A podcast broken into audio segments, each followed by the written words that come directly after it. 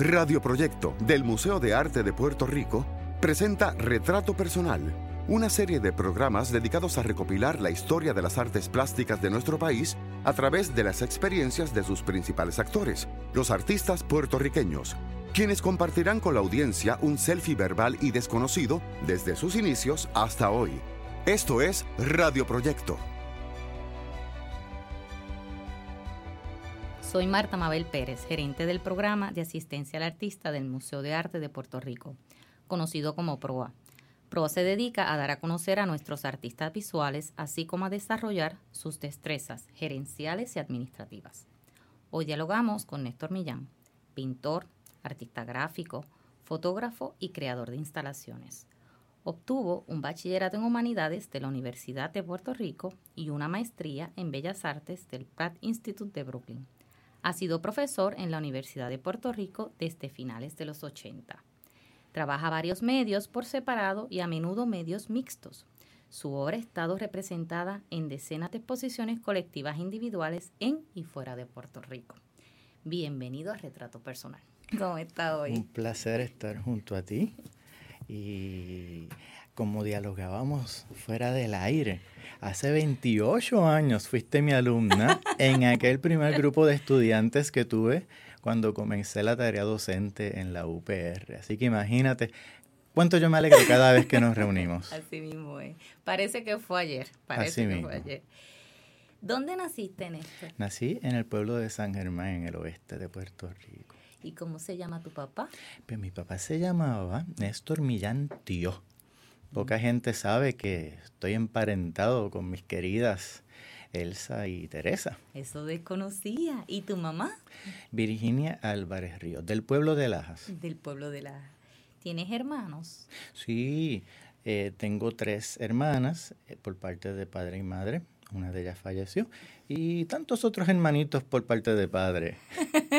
Mi papá nació en el 1906, si no me equivoco. Así que podrás imaginar eh, cuando él me tuvo, ya como que pensaban que la fábrica había cerrado, así que me crié entre, entre adultos. Y menciono eso porque yo creo que fue muy relevante en mi formación. Sí, eso es muy importante y, hace, y eso hace que uno madure de una manera diferente. Sí, sí, sí. ¿Y cómo fueron esos primeros años tuyos en San Germán, que es un pueblo extraordinario, con una cultura Bárbara. Sí, sí, sobre todo en aquella época. Yo diría que los años 60 en San Germán eran muy distintos a como yo puedo percibir o contemplar el pueblo en, esta época. Era un pueblo muy culto, sumamente culto. Había mucha actividad, eh, sobre todo en organizaciones como el Círculo de Recreo y tantas otras eh, clubes ¿no? a los que mis padres eh, formaban parte. Y mi madre, que era principal de escuela, pública, pues estaba muy ligada al quehacer cultural, ¿no? Y, se, y, se, inventaba cuánta cosa puedes imaginarte, que si certámenes literarios, certámenes de arte, vamos a competir en esto, en aquello, en lo otro. Así que desde pequeño, pues no tenía escapatoria, estaba ligado siempre a cuanta beleco te puedan imaginar creativo que ellos, que ellos eh, participaban. ¿Y tú estudiaste en la escuela? La escuela pública, la escuela Longfellow la directora del MAPR, Lourdes, también estudió allí. Quizá ya no me recuerde mucho, pero yo la recuerdo perfectamente. Estudiaron juntos. ella, ella es menor que yo, ella es menor que yo. Pero la recuerdo a ella, a su hermanito y a su, a su mamá, doña Hulda, que era, era una señora muy buena. Eh, y, y, era una época en la que los padres tenían una gran participación en lo que era la escuela. La escuela no terminaba a las 3 de la tarde. Tú dirías que a esa hora empezaba la acción con actividades muy, muy significativas para la formación de los niños. O sea que entonces eh, tuviste una cercanía a las artes visuales. a la educación. En, en, la educación a través de la escuela elemental. Sí, y sabías desde pequeño que eh, más o menos que te ibas a dedicar a pues arte, todavía no. A mí me soltaron en un salón de, de Head Start. En aquella época no, no existía lo que llaman ahora Kinder. Ni el jardín. Sí, y eso, eso se daba el verano previo a primer grado. A mí me soltaron en aquel salón, a mí me entró el pánico. Yo no quería quedarme, pero en una esquina yo contemplé unas acuarelas y unos potes con pintura y pinceles y un caballete con una libreta abierta. Como un imán caí yo en esa esquina no me despegué, empecé a pintar ahí garabatos y me enamoré del salón de clase, siempre y cuando yo pudiera comenzar mi día en esa esquinita, inventando y creando imágenes. Y luego de la escuela elemental pasaste a la escuela intermedia. Intermedia y luego superior, todo en San Germán. Todo en San Germán. Y en el sistema público. en el sistema público. ¿Y cuándo y cómo era esa adolescencia en San Germán? Además de las actividades que tú siempre dices que contabas que hacían, ¿qué tipo de actividades hacían para que el público se relacione un poquito? Yo, por ejemplo, en estos días le contaba a mis estudiantes sobre la construcción de chiringas. y a ellos les parecía que era una cosa como de otro planeta. Y, lo menciono porque esa era una de las cosas que yo disfrutaba mucho, ¿no? Para esta época del año precisamente que había festivales de chiringa y no las comprábamos en una farmacia, las construíamos con papel crepé, las adornábamos, se daba premio a la chiringa más vistosa. esa era quizás la categoría en la que yo casi siempre ganaba, no necesariamente en cuán bien la dirigía o volaba la misma, casi siempre se me, se me iba pero en su diseño, en su confección, siempre me daban alguna mención. Ok, y entonces sí, la generación de hoy en día, pues no está muy cerca lo que tiene que ver también con estar al, aire libre, ¿no? Están un poquito hoy en día ensimismados con la tecnología. Y entonces, ¿cuándo tú decides y cómo tú decides estudiar en la Universidad de Puerto Rico? Eh, mis años de escuela elemental, mi mamá decidió completar una maestría a través de NYU, que tenía un programa a distancia que se eh, daba en la UPI eh, durante los veranos. Y entonces, pues yo, la extrañaba muchísimo, ¿no? Durante el verano, porque no, estaba en casa, estaba acá en Río Piedra, hospedándose, siendo ya una señora mayor, ¿no? De 40 y no sé cuántos años. Pero entonces me traían a pasar los fines de semana con ella y ella me llevaba a la UPI a pasar el día. Y aquel campus me enamoró de pequeño. Aquellos árboles, eh, la Yupi era muy distinta, claro, a lo que es ahora, no había tanto edificio, se limitaba más al área histórica. Y recuerdo el día en que me llevó a ver la momia en el museo, que yo no dormí como por dos meses, porque pensaba que la momia iba a llegar hasta mi habitación de una manera u otra. Pero definitivamente causó un impacto. Yo dije, ese campus es precioso, cuando yo sea grande yo quiero estudiar allí. ¿Y cómo decidiste humanidades y artes plásticas?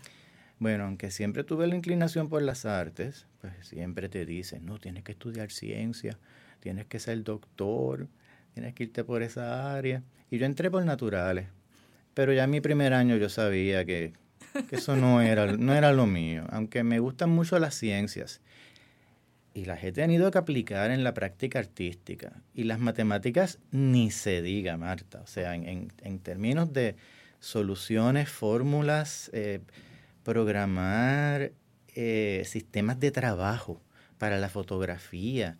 Eh, bueno, hasta para la pintura misma tú tienes que conocer qué es lo que sucede en un plano pictórico, tienes que conocer de geometría. Y demás. Eso es así. Pero yo he tenido que aplicar todo lo que, lo que pensé que odiaba en aquel entonces. Pero como te digo, ya en mi primer año yo tomé la decisión, también porque tenía un poco de desorientación. No nos decían que esto se podía estudiar. Y no es hasta que llego en sí al campus que entiendo que hay concentraciones en, en estas áreas y eh, terminé haciendo una doble concentración en Bellas Artes y en Drama.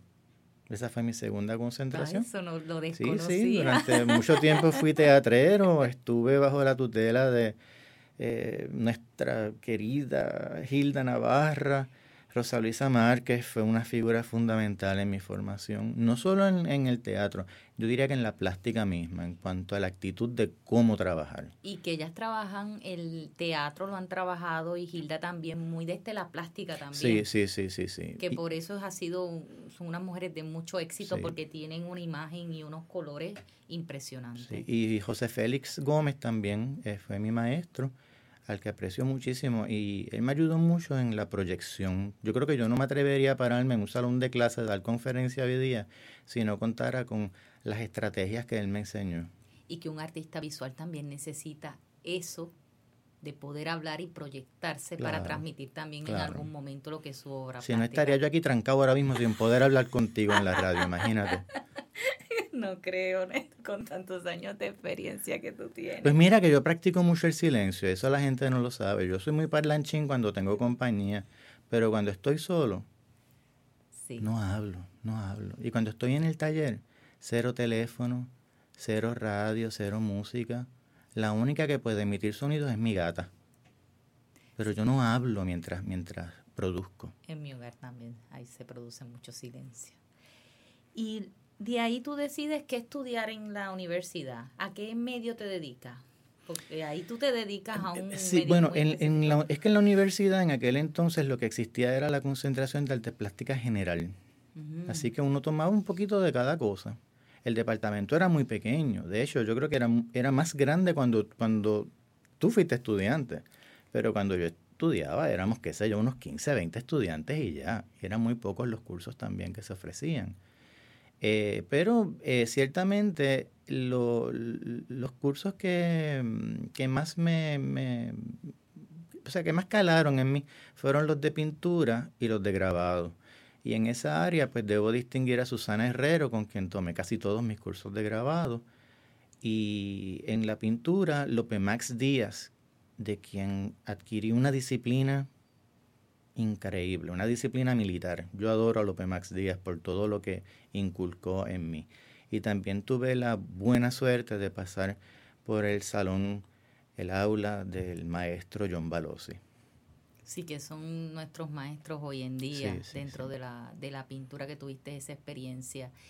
¿Y cómo era la universidad en esa época que tú estudiabas? Eran pocos estudiantes, pero ¿qué estaba pasando en el campus? ¿Recuerdas? Es que fue la transición de los años 70. Yo entré en el 78, me gradué en el 82. Y yo diría que, que como que viví dos universidades, del 78 al 80 era otra cosa. Pero ya del 80 al 82 y pasando por la huelga del 81 que fue una huelga tan larga y en la que participé eh, muy activamente, ¿no? Eh, pues se transformó en otra cosa. Yo creo que, hay, dos Néstor. sí, hubo dos, hubo dos eh, personas que estudiaron en dos UPIs diferentes durante esa, esa época. Sí, y definitivamente los procesos de huelga y los procesos donde tú aprendes a que te puedes expresar y a luchar. Sí te forman de una manera muy diferente, ¿verdad? Y muy diferente a como se hace hoy día. Sí. Oye, por las redes sociales. La, sí, sí, sí, sí, La protesta. Ahí eran vivo a todo color.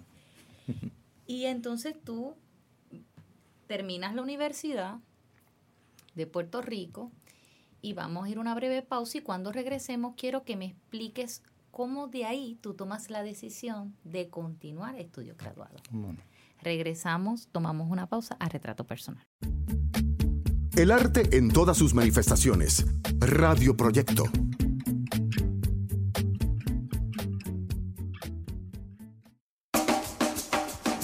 Estamos de vuelta en Radio Proyecto, elevando todos tus sentidos.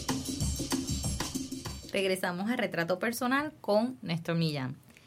Platicábamos de tu de tu paso por la Universidad de Puerto Rico y decides continuar estudios graduados, ¿cómo se dio esto? ¿De manera consecutiva o tomaste una pausa? Tomé una pausa y a todo estudiante yo le aconsejo que lo haga, que la tome, que no den ese salto eh, abismal eh, hacia un, hacia un compromiso como lo es eh, una escuela graduada, sobre todo hoy día que son tan costosas. yo trabajé luego de la universidad como maestro de arte en un vecindario llamado Pugnado en Vega Baja. Eh, vivía acá en Río Piedra, me levantaba a las 5 de la mañana para estar ya a las 7 y media dando clase en una segunda unidad muy remota, donde nunca había habido un maestro de arte, así que había muchos recelos hacia, hacia las artes visuales. Hacia las artes visuales y hacia el maestro sobre todo, porque pensaban que aquello era una locura.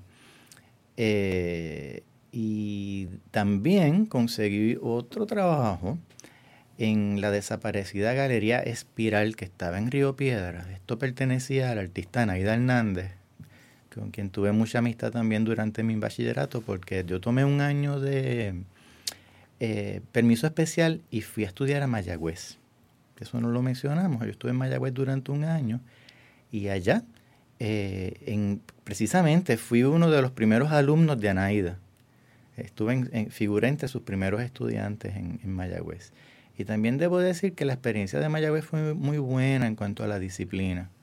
Allá todo se hace de una manera muy diferente a como se hace en Río Piedras.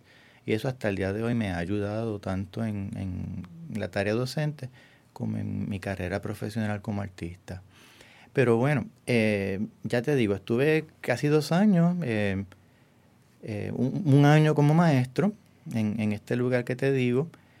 Era algo interesante, pero terminaba exhausto realmente.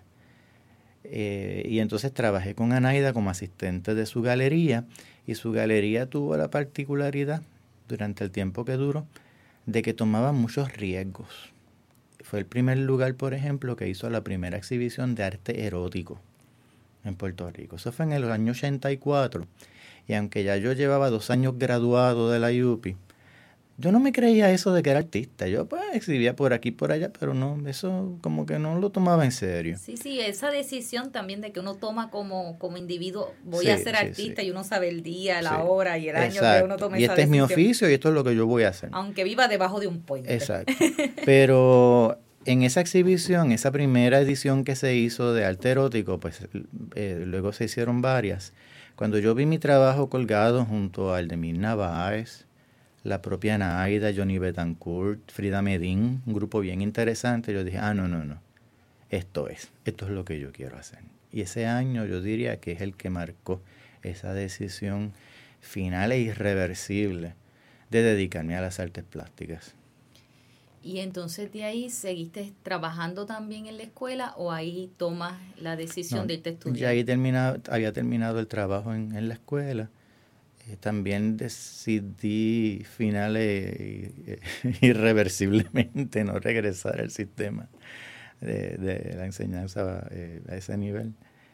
Era una escuela intermedia, no sé si lo mencioné, eso es, eso es muy arduo, trabajar con niños de esa, de esa Adolescentes. Adolescentes. Y pues en ese año, en el 84, eh, traje esa, esa mm, exhibición que fue tan significativa para mí en la Galería Espiral, yo dije, contra, me voy a, me voy a arriesgar. Y no me fui a Nueva York con la intención necesariamente de estudiar. Aunque sí me matriculé en algunos cursos para completar o entender unas áreas que me inquietaban, como el arte video, y también practicaba la danza por la cuestión del teatro, ¿no? Pues me matriculé en unos cursos transitorios, no en un programa graduado, pero que sí me sirvieran luego, por si acaso me decidí a hacer la maestría en danza y en, danza moderna y en, y en arte video. Y trabajé en todo lo que apareció. Mira, trabajé de conserje, este, diseñaba freelance, fotografiaba, donde me llamaran y me dijeran, aquí hay empleo, no importa lo que me pagaran, allí caía yo y me entregué de lleno a esa aventura de, conocer el mundo, de probarme a mí mismo en una ciudad como lo es Nueva York, en la que, como dicen, si lo haces aquí, lo haces en cualquier sitio. Y mira, me puedo jactar de que lo logré. Yo llegué a Nueva York y creo que nadé como pez en el agua. Me encantó la experiencia. Y te digo, yo creo que yo visito Nueva York tres, cuatro veces al año. Es mi segunda casa. ¿Cuánto tiempo estuviste yo estuve en Nueva York del 84 al 88. Y entonces durante ese periodo decidí entrar al programa graduado del 85 al 87 y completé la maestría en una doble eh, eh, concentración de fotograbado eh, y perdón de fotografía y grabado que se convirtió entonces en métodos fotosensitivos. Sí, que eso también ha, cambiado muchísimo a nivel de técnica. ¿Y cómo eres en Nueva York? Porque era una época de los 80 muy importante en Nueva York, que había un activismo social muy diferente acá. Sí, y aunque ya en la UP yo había dado mis primeros pasos en el activismo que hoy llamamos LGBT, en aquel entonces era solamente gay and lesbian o LG, las otras siglas no se entendían, no existían para empezar. Eh, en Pratt había un sistema organizado de estudiantes y profesores eh, bajo estos términos. Igualmente en la ciudad había grupos hispanos muy organizados eh, por pues, conseguir derechos en, igualdad de trabajo, en igualdad de oportunidades y sobre todo por la naciente epidemia del SIDA que fue tan devastadora durante esa década. Realmente debo decir que me convertí en un activista sin proponérmelo. Sí, yo recuerdo en los 80 que, que en Puerto Rico eso se sintió mucho en los 80, en todas partes, porque fue algo tan alarmante y de crear conciencia que ahí fueron ustedes, ¿verdad?, los que tomaron unas iniciativas y gracias a eso se educó la ciudadanía. Fuimos los que, los que recibieron los cantazos de la policía, de los macanazos en, en Wall Street frente al metropolitano, porque también se crea entonces un estigma hacia todo el arte que fuera sospechoso, ¿no? En cuanto a las ideas, los discursos y los contenidos. En Nueva York. En todas partes. Ah. En aquella época hubo una persecución de brujas, como digo yo, por parte de los museos y había obras que habían estado expuestas en las grandes colecciones durante muchísimos años y fueron retiradas de las mismas por su contenido.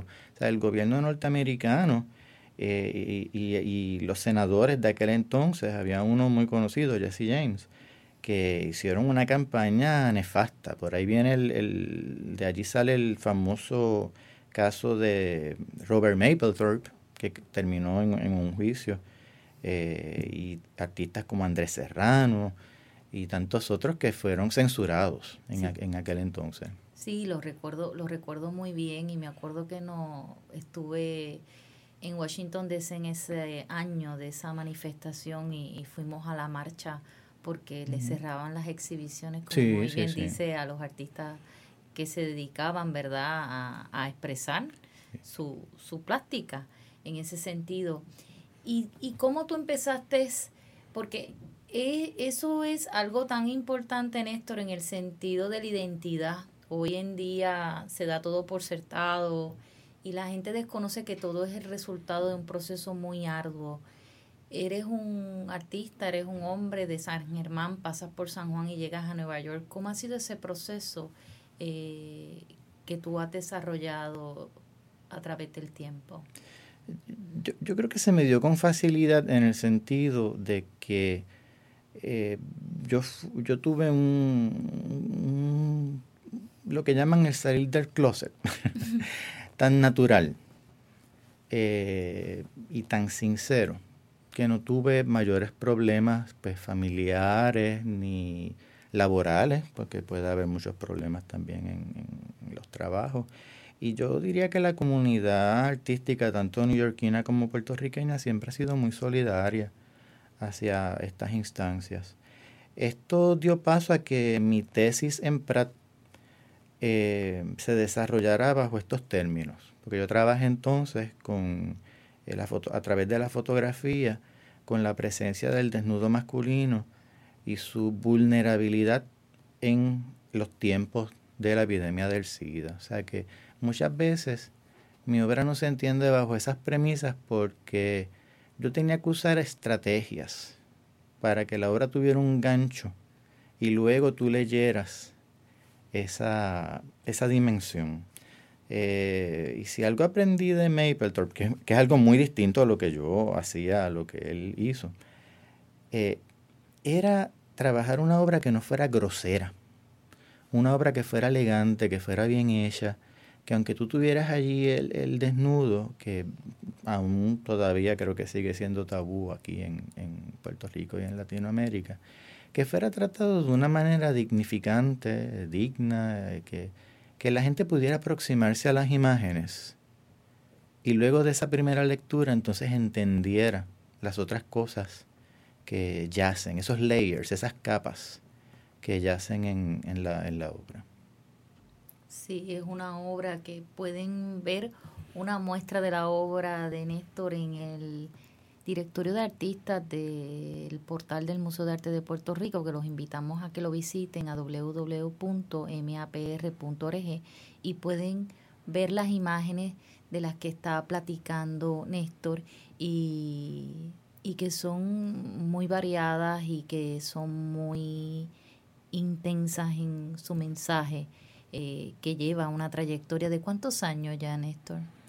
Bueno, si tomé la decisión en, aquella, como te dije, en aquella famosa exhibición. ¿En qué años fue? Del 84, pues saca cuenta, 30 y cuánto. Sobre tres décadas. Ajá, sí, sí. Quizá un poquito más. Sí, ya pasamos. sí, así que toda esa experiencia que tú tuviste, luego tú regresas a Puerto Rico cuando terminas tu maestría y entras al campus a, donde tú te graduaste, a la Universidad de Puerto Rico, a trabajar eh, y a dar cursos como, como profesor para luego pasar a catedrático. No te negaré que titubeé bastante. Eh, la decisión había que tomarla con bastante rapidez. Esto fue en el 88. Cuando Balosi se retira, pues surge esta plaza para la que había varias personas compitiendo, ¿no? Pero había unas necesidades en aquel entonces y un deseo de crear un área multidisciplinaria para la cual fui contratado. Sin embargo, ahora es que el área multidisciplinaria, tras 28 años, está siendo considerada por asuntos académicos y el Senado para su inscripción. Imagínate cuánto también ha habido que luchar para crear una nueva área de énfasis en el departamento que se ha diversificado mucho y ha crecido muchísimo. Porque te hablaba, cuando yo estudiaba éramos 15, 20 estudiantes, ahora nosotros tenemos como 300 estudiantes. Sí, y cuando llegaste también las facilidades. Oh, sí, eran los llamados ranchitos allá frente a estudios generales, los cuales es extraño porque ese sitio tiene su encanto, ¿no? Es como un bosquecito. Y siguen siendo utilizados por asuntos, eh, perdón, por eh, estudios eh, el Departamento de, Estudios Generales los continúa utilizando y ahora tenemos un, edificio nuevo localizado junto a arquitectura. Si tú creaste un cambio, es importante eh, establecer y yo fui verdad bendecida de que cuando tú llegaste me tocó me tocaste como profesor porque ese giro lo recibí eh, ese nuevo conocimiento y es una nueva generación de artistas que tú has estado desarrollando y como todos hablan de sus profesores, pues muy orgullosamente yo hablo de ti, que, que la influencia ha sido directa en mi obra. Gracias, pero eso es recíproco, porque yo también te puedo dar una lista de exalumnos que han hecho carrera y de los cuales me siento sumamente orgulloso. Vamos a una breve pausa y regresamos a Radio Proyecto con Néstor Millán. El arte en todas sus manifestaciones. Radio Proyecto.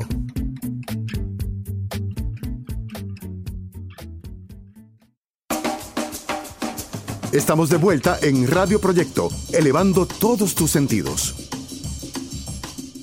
Regresamos a Retrato Personal con Néstor Millán. Estábamos platicando eh, de tu obra y tu producción tanto en Puerto Rico como en Nueva York.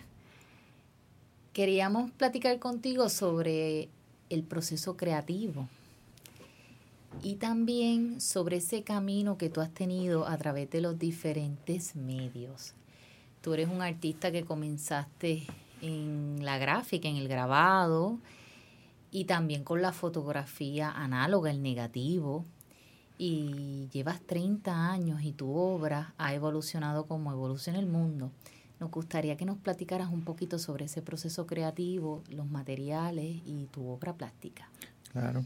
Como te dije, em, en el bachillerato la concentración pues era artes plásticas general y la mayoría de los cursos que tomé eran en pintura. O sea que yo podría decir que la pintura en realidad es la base de la cual parto y a través de la cual entonces abordé las otras áreas, el grabado y la fotografía. De allí a que yo trabaje los otros medios de una manera eh, un tanto irreverente. No respeto muchas de las reglas de esos otros medios porque la base es pictórica a final de, cuentas. ¿no? Te quería mencionar que sobre las bases conceptuales del trabajo, eh, ha habido mucha investigación también.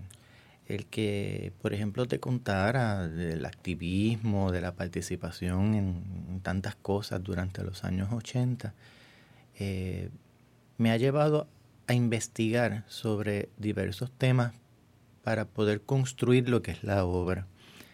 Y en muchos casos los cursos que doy en la universidad. Y ahora, después de 28 años, se me ha dado la gran oportunidad, es algo con lo que estoy muy contento en estos días, pues el próximo año estrenaré un curso de problemas y prácticas del arte LGBT. Así que ya nos insertamos en el discurso de género en el departamento. Es un curso de conferencia que parte desde lo que fue mi, mi tesis misma, ¿no? Te felicito. Y te digo, es algo que me tiene sumamente emocionado.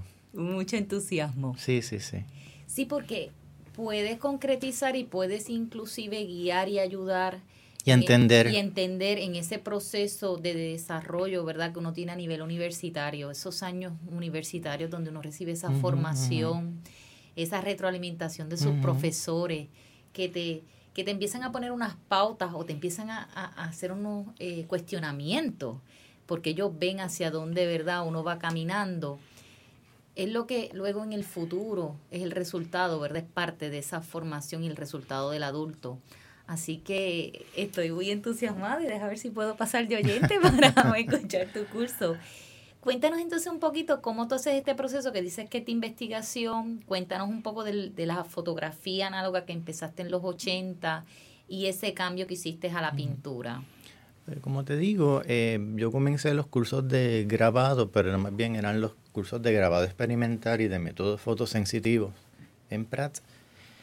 Y como tenía que usar la fotografía como punto de partida para estas técnicas, eh, mis profesores se dieron cuenta de que las fotos en sí se sostenían eh, físicamente, no formalmente, técnicamente. Allí había obra que no tenía por qué ser traducida al grabado. Y a mitad de camino me dijeron, espérate, tú vas a terminar con una doble concentración y queremos que entonces la tesis sea en el medio fotográfico y tuve que reconfigurar todo, sea, toda mi investigación en aquel entonces y la, tesis eh, final pues fue fotográfica. Tú, son unas imágenes que tú tomaste eh, con una profundidad, una cercanía a, a, la figura humana masculina. ¿Dónde las tomaste? ¿Cuál fue ese? Tanto en Nueva York como en Puerto Rico. Em, era un ir y venir. Y tuve y tengo la gran suerte de tener muchos cómplices, muchos, muchos amigos que cuando veían lo que yo hacía me decían, yo quiero participar de ese proceso, yo quiero posar para ti.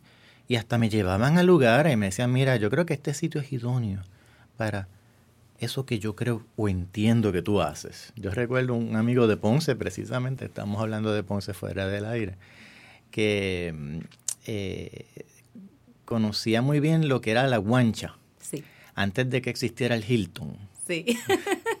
y fueron un área turística. De hecho, estaban ya comenzando eh, a construir lo que es el hotel hoy día. Y él me dijo, yo conozco este lugar que te va a encantar y yo poso para ti, busco un par de amigos más y vamos para allá. Y yo, e, eran aventuras en realidad, Marta era trabajo de campo de aventura. Yo me tiraba con la cámara, no sé con cuántos rollos de película, y a ver qué pasaba. Había ocasiones en que llegaba lleno de imágenes, ¿no? Para, para trabajar, y había ocasiones en las que pues, quizá no, no tenía mucho material. Pero ese, ese caso, por ejemplo, y dos de esas imágenes están ahora en el Museo de Arte de, Arte de Ponce, eh, fue mágico. Yo encontré aquel lugar tan desolador. Aquello era, eh, no sé, un lugar que, había mucho escombro, basura, eh, pero en el buen sentido de la palabra, porque todo aquello resultó sumamente fotogénico para mis intenciones y propósitos, ¿no? Y, los amigos con los que fui crearon básicamente una danza de movimientos y casi de despedida porque al ser ellos ponceños entendían que esa área se iba a convertir en otra cosa y ellos como que le, dieron una despedida a la guancha que ellos conocieron de niños, a la que me introdujeron ese día, ¿no? Eh, eh, como visitante y a lo que conocemos hoy día. Y pues e, este es uno de, tantísimos ejemplos de lugares a los que me, me el destino me llevó, por decirlo así, para fotografiar. Y cuando tú hacías este tipo de proceso creativo, eh, a su vez ya tú tenías establecido lo que era el lenguaje plástico o en ese momento empezaste a afinar tu lenguaje plástico? El lenguaje estaba porque, o sea, el entrenamiento académico era patente, pero uno tiene que dejar fluir, ¿no? Porque lo que uno encuentra en el camino y los accidentes felices que hay en el mismo eh, tienen que ser abrazados. Tú los incorporas a tu repertorio de ideas, de maneras de trabajar, de técnicas y procedimientos. Y para nuestros radioescuchas que vayan conociendo un poquito más de tu técnica, vamos a hablar así más físicamente. Tenías en ese periodo era tu cámara y tu película, que ya hoy es todo digital, pero que los conservas y en el museo tenemos parte de, tu muestra y somos estamos muy agradecidos. De hecho, yo quisiera señalar que eh, yo decidí que el MAPR fuera el lugar eh, que, en el que yo pudiera depositar mi obra fotográfica. Si bien el Museo de la IUPI alberga mi obra gráfica, refiriéndome al grabado, el MAC tiene distintas cosas, eh, medios mixtos, libros de artistas, algunas pinturas. Eh, yo en conversación con el curador Juan Carlos decidí, le expuse mi deseo de que el, el MAPR albergara un conjunto amplio de mi fotografía y tienen obras desde el 85, creo. Tienen una buena selección, modestia aparte de lo que fue mi fotografía. Y quedamos en que segundo yo vaya rescatando obra, me gustaría incorporarla a ese grupo, de, ese conjunto de, colección. ¿Y cuál fue el camino hacia la pintura? Bueno, fue un regreso a la un regreso, Sí. Porque como te dije, pues mi entrenamiento había sido en la pintura. Y ya como para el 94, tuve un momento en el que el lienzo me llamó. Y entonces comencé a utilizar las imágenes fotográficas como bocetos para mis pinturas. En ese entonces comencé una hermosa relación con la Galería Botello que dirigíamos Duquela eh, cuando yo le mostré lo que estaba haciendo en la pintura, ella le, le, gustó muchísimo, mostró un gran interés y me invitó a participar y estuve con ellos durante más de, una década exhibiendo eh, principalmente pintura y con ese compromiso eh, de galería, ¿no? que es otra cosa, no es otro mundo. Eh, me animé a seguir pintando y me volví a enamorar de la pintura y la retomé. Y entonces eché la fotografía como que a un ladito, aunque la sigo trabajando, pero en menor grado. ¿Y qué materiales utilizas para la pintura? ¿Qué medio? Hoy en día de todo. Todo lo que el lienzo aguante, ahí va. Objetos encontrados, collage. Eh, pero hay una base pictórica muy, eh, muy comprometida, o sea, de que tiene que haber un diseño, tiene que haber un dibujo inicial para esa composición. Sin eso, yo no añado nada más. ¿Y te vas por el acrílico, por el óleo? ¿Qué medio? Sí, prefiero el acrílico y los, los medios acuosos en general es, lo que prefiero. Es lo que te gusta utilizarlo. Sí, También que el óleo y, estos otros medios pues me hacen un poquito de daño. ¿Y cuál es el momento en que empiezas a utilizar objetos encontrados? O identificar objetos que quieres para incluirlo en tu obra? Finales de los 90. Finales de los 90, por algún motivo, eh, comencé a incluir objetos imaginados o de manera imaginativa, diría yo, en las composiciones. Quizá un tanto surrealista, digamos, ¿no? aunque no me gusta usar ese término, pero en una escena doméstica, digamos, de momento aparecía una figura en otra, a otra escala y quizá era una figura de esos figurines de mesa, qué sé yo, un animal. Los animales también comenzaron a tomar protagonismo. Y empecé a fotografiar todas las mascotas de mis amistades para que aparecieran en, en las pinturas, las sí, en las obras, eh, como acompañantes del ser humano, porque también siento que tengo un compromiso con los animales. Eso a mí me, me parte el corazón. Yo soy Animal Rescue. ¿Y cuál es la atmósfera de para los radioescuchas de tu obra, los espacios? Vamos a describirlo un poco para que ellos, además de visitar eh, visualmente, se lo puedan imaginar. Pues fíjate, eso es algo en lo que tuve, eh, he estado reflexionando mucho en estos días, porque la fotografía, em, yo la trabajé principalmente en blanco y negro. porque entendía que el, que el color distraía y entonces mi estrategia para abstraer cierto, cierta información era eh, utilizando el blanco y negro y aún en la fotografía digital tengo la tendencia a eliminar el color y a convertir las imágenes en, blanco y negro. Sin embargo, la pintura es una explosión de colores como el día y la noche. Eh, y los medios así mismo los defino. Para mí la fotografía es como, aunque la fotografía por definición es luz, para mí la fotografía es mi, mi lado oscuro. Y la pintura es, es plena luz, es todo color, a veces exageradísimo y hay personas que me han criticado, que me han dicho, tú eres tan kitsch en el uso del color, eres tan exagerado. Y pienso en ese día que te describí, ese primer día del Head Start, donde no hay reglas para un niño y tú quieres usar todos los crayones, todas las pinturas que encuentras, ¿no? Es como que quieres probar todos los sabores de los dulces y así me siento yo con los colores y la pintura. Sí, y es importante que todo esto que describe también, hay unos espacios muy íntimos donde tú no dejas entrar porque son habitaciones, son unos espacios eh, que si no te visito no lo veo o a la casa que nos lleva. Y eso es bien importante porque es una intimidad que, que, que en tu obra siempre ha estado muy presente. Pero, pero han ido cambiando. Últimamente pues los he alterado, como te digo, traigo objetos que no corresponden a ese lugar y si en un momento los pintaba, luego comencé a colocarlos directamente sobre la, obra, a insertarlos en la obra, ya fuera a través del collage o del objeto mismo, porque comencé también a hacer eh, construcciones en un momento dado, eh, cajas en las que había lienzo y objetos compartiendo protagonismo en su composición. Vamos a una pausa y regresamos con Néstor Millán a Retrato Personal. El arte en todas sus manifestaciones. Radio Proyecto.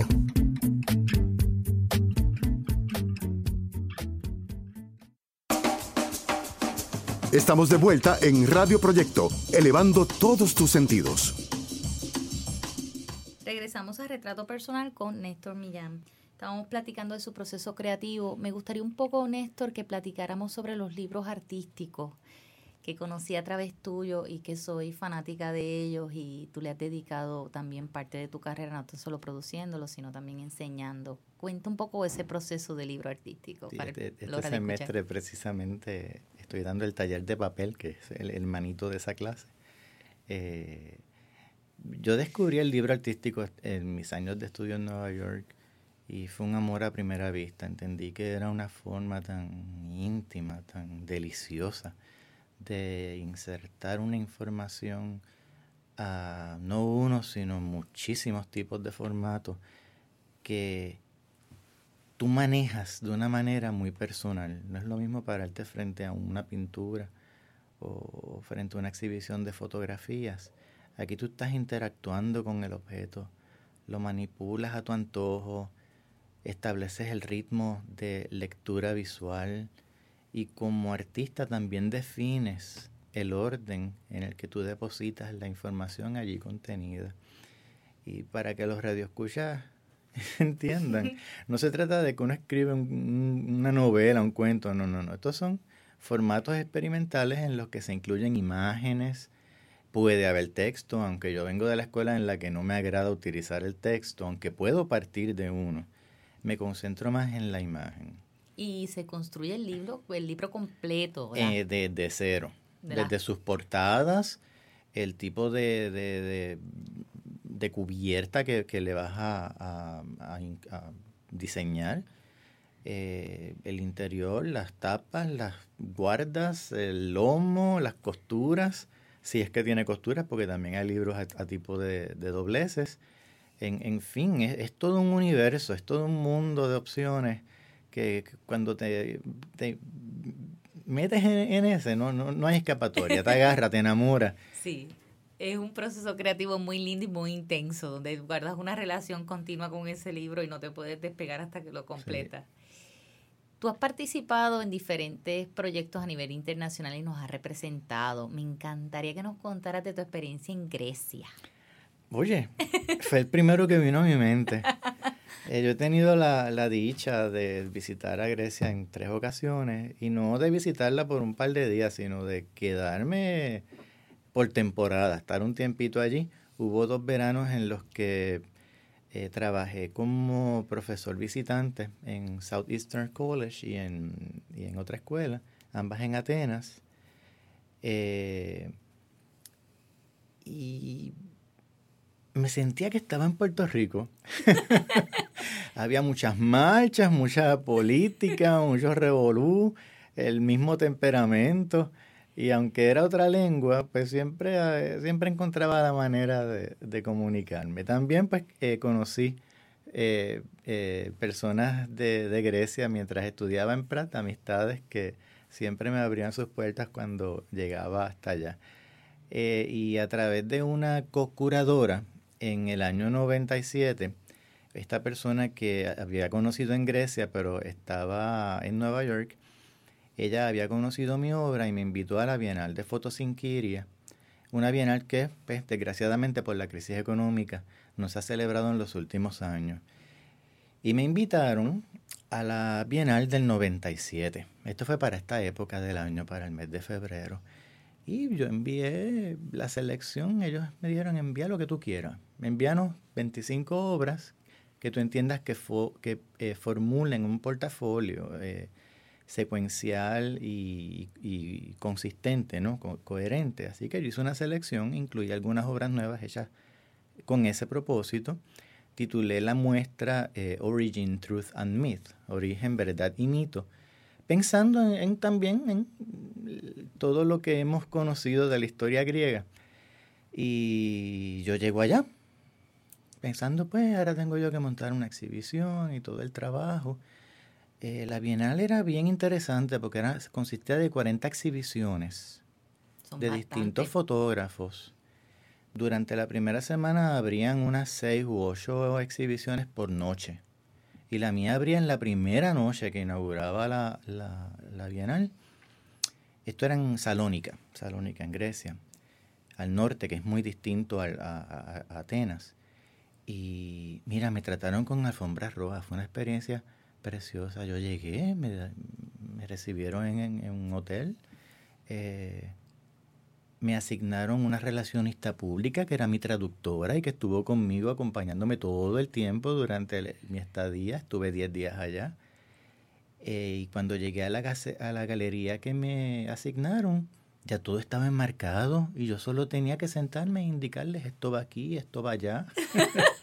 ¡Qué maravilla! Fue una experiencia, pero mira, sin igual la disfruté muchísimo, muchísimo. Y eh, lo gracioso es que durante la apertura la gente estaba felicitando a un artista que era un aborigen australiano. Pensaban que ese era Néstor Millán. y él mismo redirigía al público, y decía, no, Néstor Millán es aquel, yo soy de, los, de la delegación australiana. Y ahí fue que yo entendí que yo era el primer artista latinoamericano en ser invitado a esa bienal y pues ellos tenían una idea muy distinta de cómo lucía un latino, un caribeño, y estaban felicitando al aborigen australiano.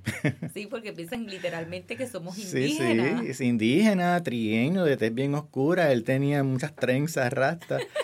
Eh, eh, y, pues ellos pensaban, cuando me conocían decían, pero si tú pareces de, las islas, de aquí, pues tú puedes ser de Míconos o de cualquiera de las islas eh, griegas, no, no eres muy diferente a nosotros.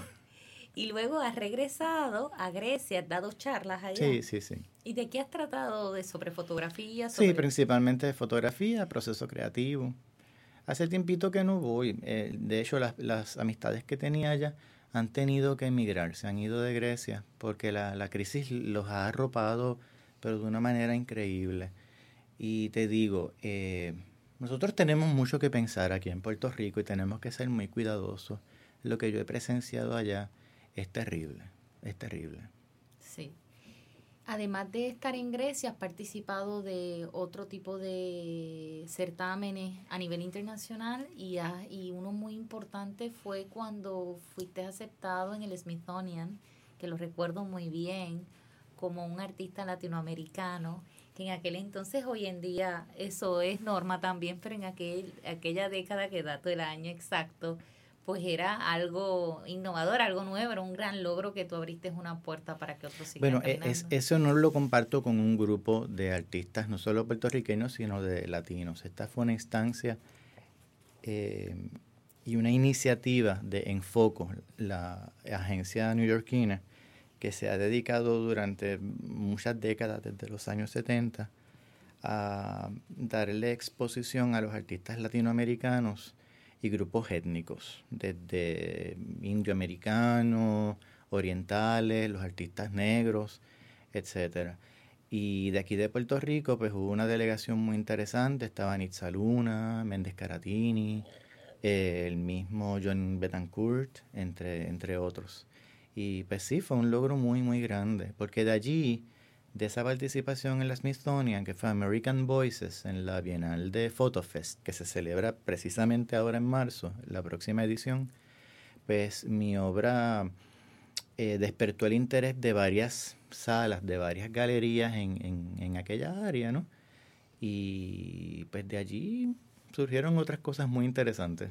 Otros proyectos también. Y paralelo a la fotografía, también trabajas el grabado y has estado también en proyectos internacionales a nivel de gráfica. Porque tú trabajas todos los medios paralelos y eso es muy importante que lo sepan que son procesos creativos totalmente diferentes por sus técnicas. Menciona alguna de ellas y de tu experiencia. Bueno, aunque no pude asistir recientemente, en mayo pasado, pues la universidad organizó el saludo gráfico eh, en homenaje a Lorenzo Mar, en el que participaron como unos 30 artistas del patio.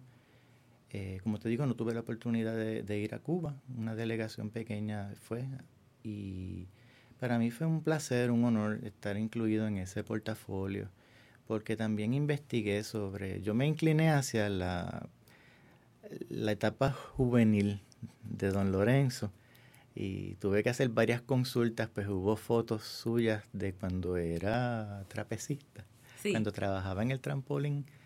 Fueron las imágenes que más me interesaron y con eso fue con lo que decidí trabajar. Y pues además de esa, hubo, hubo muchas exhibiciones en el pasado, en Venezuela, Colombia y otros lugares en, en Europa y Estados Unidos. Sí, que ha trascendido tu obra por diferentes continentes. Ya yo he perdido la cuenta también, Martita. sí, pero los radioescuchas es importante que sepan y te conozcan. Eh, los artistas siempre... Pero que sepan que no hay nada malo con perder la, la memoria de vez en cuando. sí, eso. Pero nos ocupamos otros de rescatarla. Somos humanos, somos humanos. ¿Qué proyectos tienes ahora que estás trabajando? Y me encantaría que platicaras un poquito de este cambio en la tecnología y cómo te ha impactado a ti en tu obra, porque tú eres un investigador. Pues de esta entrevista salgo corriendo a la universidad, pues estoy montando una exhibición que abre la próxima semana, dura solamente una semana, es un portafolio eh, dedicado a la mujer, hecho por mis estudiantes en fotografía digital. ¿Y cuál fue, cómo motivaste a los estudiantes a hacer este tipo de investigación eh, sobre el tema de la mujer y por qué?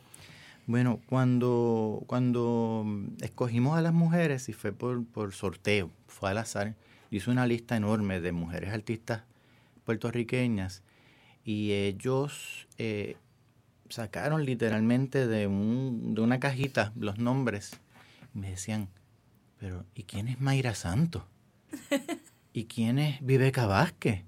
¿Y quién es María Antonia Ordoña? Y yo dije, vamos por la vía correcta, porque ellos, en su mayoría, no tenían idea de quiénes son nuestras mujeres artistas en todas las áreas, porque el portafolio incluye desde escritoras, bailarinas, cantantes, eh, mujeres de, de, las artes plásticas, de la gráfica, del dibujo, la pintura. Y pues creo que aparte del ejercicio fotográfico, Hubo otro que fue el de la documentación y de la investigación misma, de conocer a una generación que para ellos te conocían. Era desconocida, perdonando la redundancia, ¿no? Me llevaste cuando fui a uno de tus cursos que nunca me olvidaré que llegaste y apuntaste la pizarra igual y pusiste como 15 nombres de artistas puertorriqueños cuando llegaste. Dijiste, ¿conocen alguno de esos artistas y todo? Nosotros nos quedamos igual que me imagino que los estudiantes que participaron del portafolio, no. Y tú dijiste, pues eso es lo primero que tienen que hacer, conocer a sus artistas puertorriqueños. Que en eso ahora dentro del programa de asistencia al artista, quizás esa semillita claro que sí. ha brindado frutos en mí y estamos conociendo un poquito de nuestros artistas visuales en Puerto Rico. Pues muchos recurrieron a prueba para conocer al artista que tenían que fotografiar, o sea, que ellos tenían primero, ahora googlean, como dicen, ¿no? Ellos tuvieron que primero averiguar un poquito sobre ese artista antes de tocar a su puerta y, negociar esa foto que iban a tomar. ¿Qué le tienes que decir a los artistas jóvenes que están estudiando y que próximamente son emergentes eh, para ellos y dejárselo como legado que tú eres un gran mentor y tus palabras son tan sabias? No pensar que lo sabes todo. Yo aprendo cosas todos los días y hasta de ellos aprendo también, ¿no? Y de, de las cosas más sencillas, no se trata solamente de la academia, pero dentro de la academia tenemos que conocer nuestra historia Asimismo, las llamadas teorías. Hay mucho, hay, un gran cúmulo de ideas sobre el arte, sobre la cultura, que tenemos que estudiar y entender que somos el último eslabón de una cadena bien amplia y que nosotros no somos modernos, somos antiguos. Estamos viviendo en un mundo antiguo que es resultado de un mundo que en su momento, hace muchísimo tiempo, fue nuevo. Y tenemos que ir hasta allá. Tenemos que conocer lo que fue nuevo para entender lo que creemos que es nuevo ahora. Néstor, gracias por acompañarnos en Retrato Personal de Radio Proyecto. Y gracias a todos por su sintonía y hasta la próxima semana. Muchas gracias, un placer. Esto fue Radio Proyecto el arte en todas sus manifestaciones. Queremos saber sus comentarios y sugerencias. Visítanos en internet www.radioproyecto.com y en Facebook Radio Proyecto MAPR.